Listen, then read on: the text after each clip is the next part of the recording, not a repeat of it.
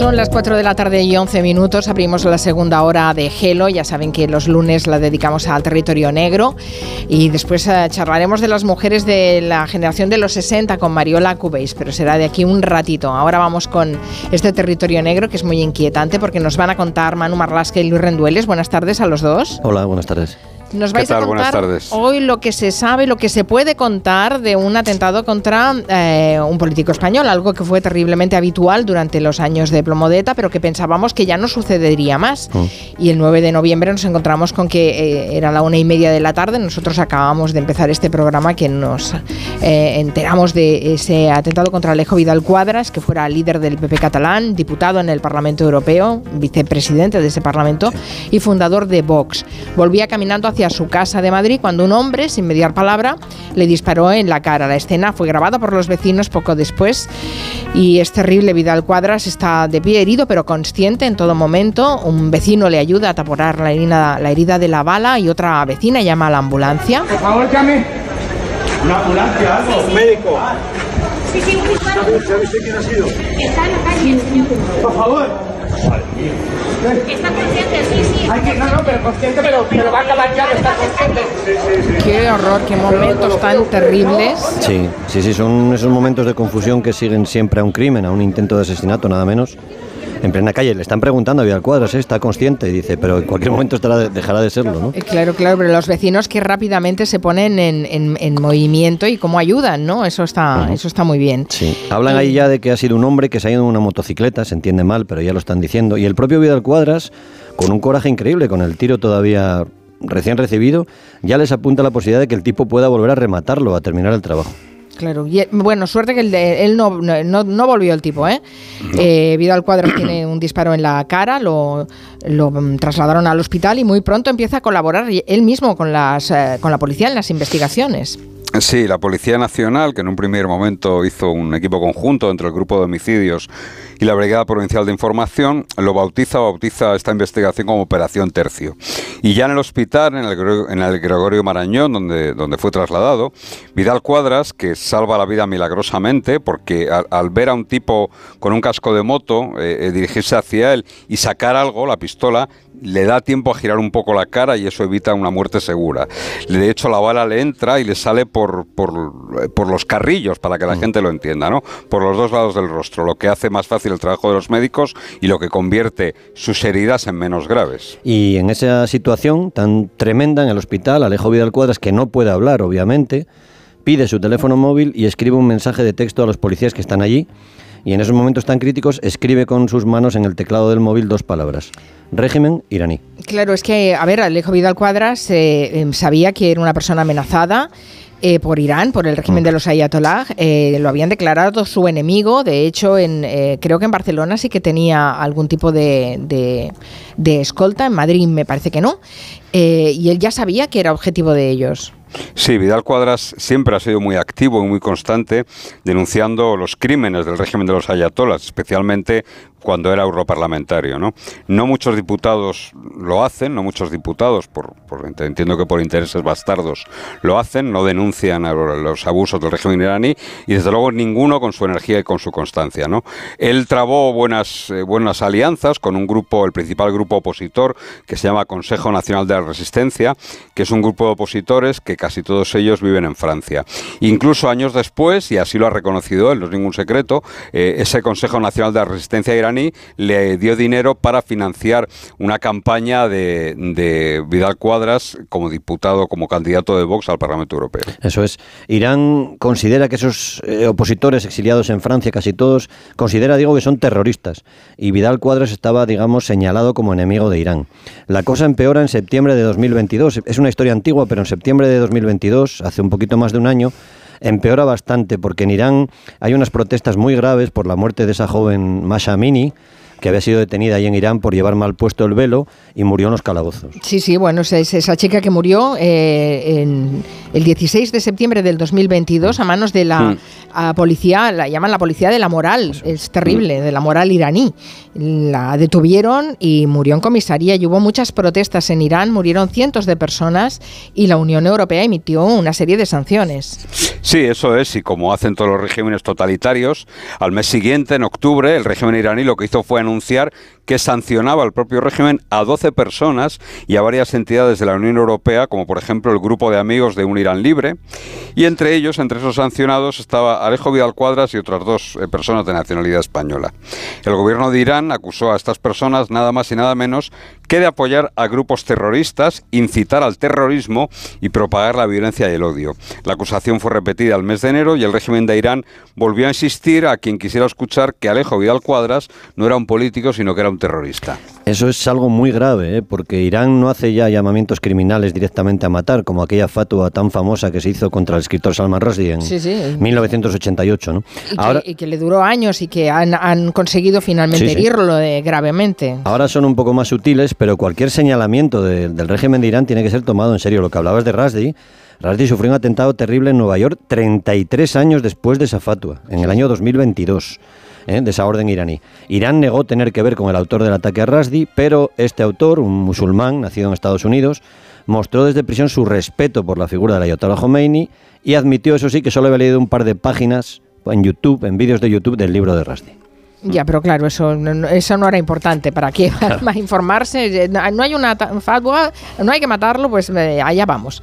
Bueno, no sabemos si este es un caso similar, pero sí que había un contexto digamos, esa presión que el régimen de Irán hace contra Vidal Cuadras y otras personas y organizaciones que están en la Unión Europea. Y el 9 mm. de noviembre, un tipo con un casco de moto le dispara en la calle. La policía, claro, investiga, sí, como se teme la víctima, hay una conexión entre una cosa y otra, claro. Claro, evidentemente, la pista iraní, como ellos la llaman, es eh, la primera porque es la, que da el propio Vidal Cuadras, ¿no?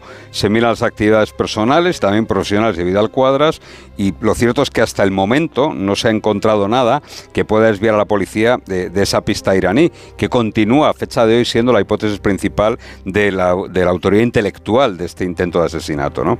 Tanto la Brigada de Información de Madrid como la Comisaría General de Información que trabajaron conjuntamente, han hecho un trabajo muy brillante y muy rápido que les ha permitido empezar casi desde abajo y descubrir en menos de dos semanas que el atentado llevaba preparándose al menos desde el mes de septiembre, dos meses antes de que se cometiera. Sí, la verdad es que muy rápido porque el martes pasado Luis 13 días. 13 días, efectivamente, nos contó, Luis nos, nos estuvo contando el, martes pasado la detención de estas tres personas.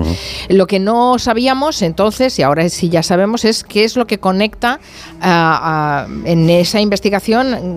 porque él les lleva al mes de septiembre? ¿Qué es lo que hay ahí? ¿Cómo se conecta eso? Bueno, el hombre, el sicario, el asesino a sueldo que dispara a Vidal Cuadras, huye del barrio de Salamanca, en Madrid, eh, cerca de la puerta de casa de Vidal Cuadras, conduciendo una motocicleta BMW, conduce solo, va solo en la moto, y esa moto aparece ese mismo día quemada cerca de Fuenlabrada, en la Comunidad de Madrid.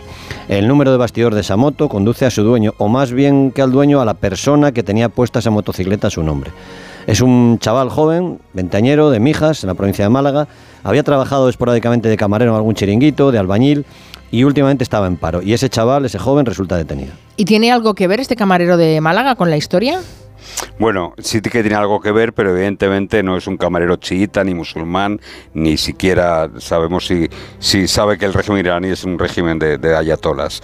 Tiene 22 años, lo que ha contado es que le pidieron que pusiera esa moto a su nombre el pasado mes de septiembre, por eso Luis te, te llevaba hasta el mes de septiembre. Él viajó en un tren AVE desde Málaga a Madrid, aceptó esa propuesta, le dieron el dinero para pagar esa moto BMW y además le pagaron 500 euros por aceptar esa ser el testaferro, digamos, de esa moto, ¿no? Ponerla a su nombre. También le pidieron que pusiera el seguro de la moto a su nombre y que actualizara los papeles.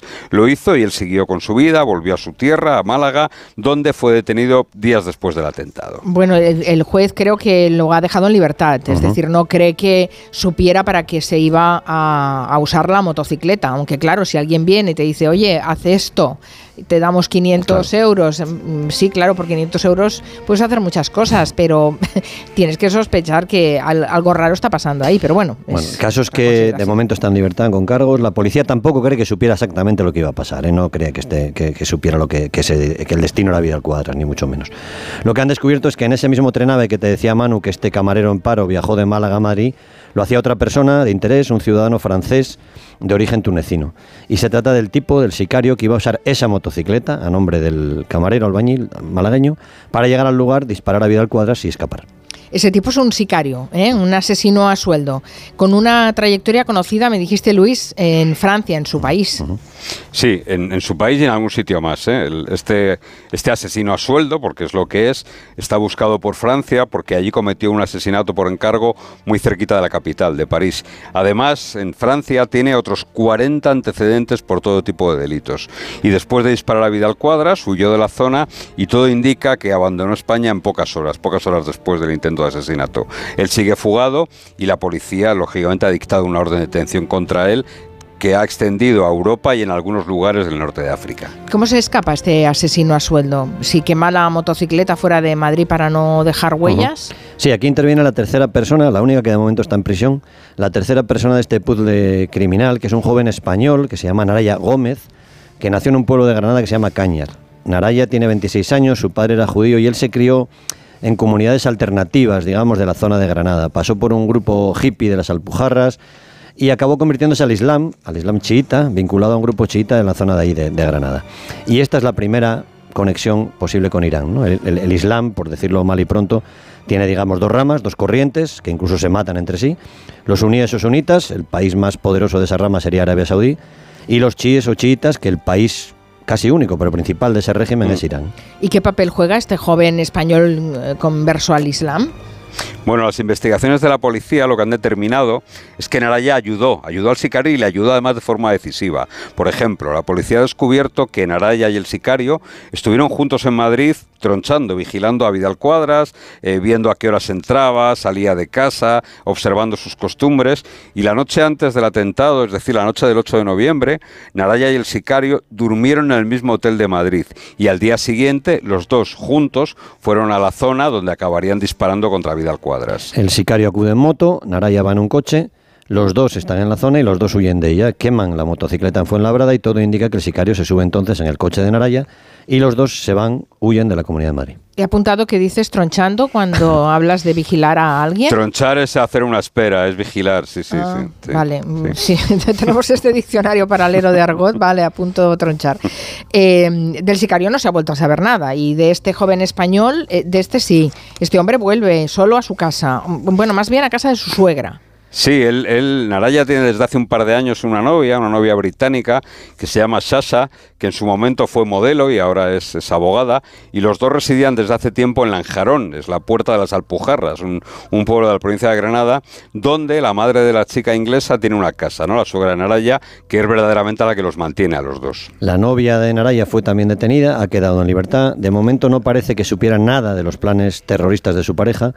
Y en teoría los dos, su, vida oficial era trabajar para la empresa de la suegra, de la madre de Sasha, que es una empresa que asesora a personas casi siempre británicos que sufren algún tipo de engaño o de fraude cuando vienen a España de turismo. Madre mía, qué, qué, lío, qué, gente está relacionada en este caso tan dispar.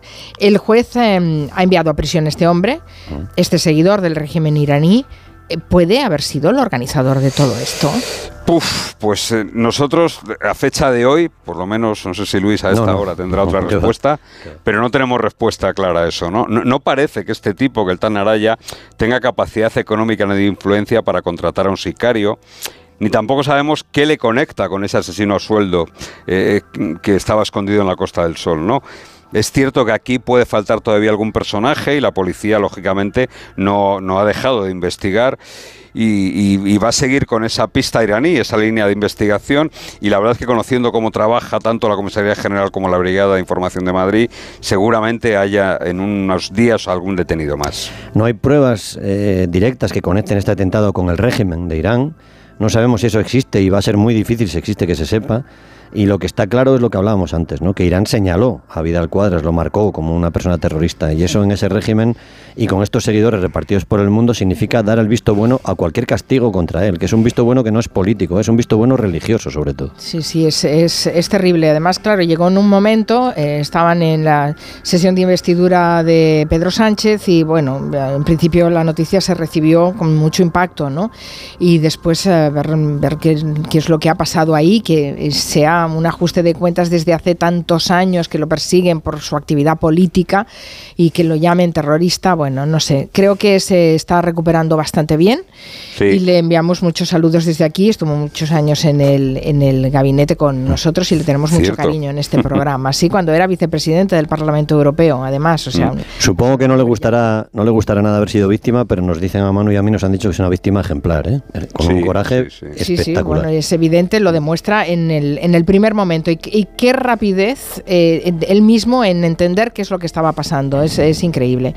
Bueno, ¿qué vais a hacer vosotros en Valladolid este fin de semana? Me han dicho por ahí que vais a hacer un bolo interesante. Vamos a hacer un bolo, así que amigos de Valladolid y de provincias aledañas, eh, podemos llegar, por ejemplo, por abajo hasta Madrid, por arriba incluso hasta Asturias. si no tienen nada que hacer el sábado por la mañana, allí estaremos Luis y yo en, el Festival Caja Negra, Crimen y Ficción, que es un festival bastante original que se celebra allí y que nos invita el, sábado. El festival empieza el viernes, nosotros estaremos sábado por la mañana y realmente lo que haremos será de introductores, de presentadores, de alguien mucho más importante que nosotros y con un trabajo mucho más divertido, que es el inspector jefe del grupo de localización de la sección de localización de fugitivos de la Policía Nacional. Charlaremos con él sobre su trabajo y quien quiera ir, pues nada, que entre en la página de la página web de Caja Negra Crimen y Ficción, que saque sus entradas y ya está. Y así ve al jefe de fugitivos y de paso a nosotros que estaremos allí dispuestos a firmar libros, a hacernos fotos. Joder, Manuel, qué barbaridad. llevaréis, los, libros del territorio negro, ¿no? claro. No, que los lleven ellos, que los compren ellos y los. El inspector jefe de fugitivos que hizo un territorio negro aquí con nosotros. Sí, y, con su jefe de grupo, sí. Exacto, y que, tiene, y que tiene un fugitivo nuevo que es el sicario. De eso no nos querrá contar nada, supongo. Pero tiene un fugitivo nuevo. Pero ya tiene otro más, otro más que no sé cuántos debe tener por ahí. Sábado, Valladolid, Caja pues Negra, mil, ficción. Creo que son 1.500 al año. No está mal. En el, en el Centro Cultural Miguel Delibes, ¿eh? el sábado por la mañana y se pueden comprar las entradas en, la, en el Festival de Caja Negra. Caja Negra, crimen y ficción.es es la, La, dirección. Muy bien. Oye, pues muchas gracias, que vaya muy bien y nos contáis el lunes. Muy bien. Muy baratas, por cierto, las entradas estoy viendo. Manuel es un vendedor, es un vendedor de humo nato. Venga. Además, por veros a vosotros, ¿quién no pagaría? Hay Black Week. No, la pregunta es quién pagaría. un beso a los dos, adiós. Adiós. Hasta luego.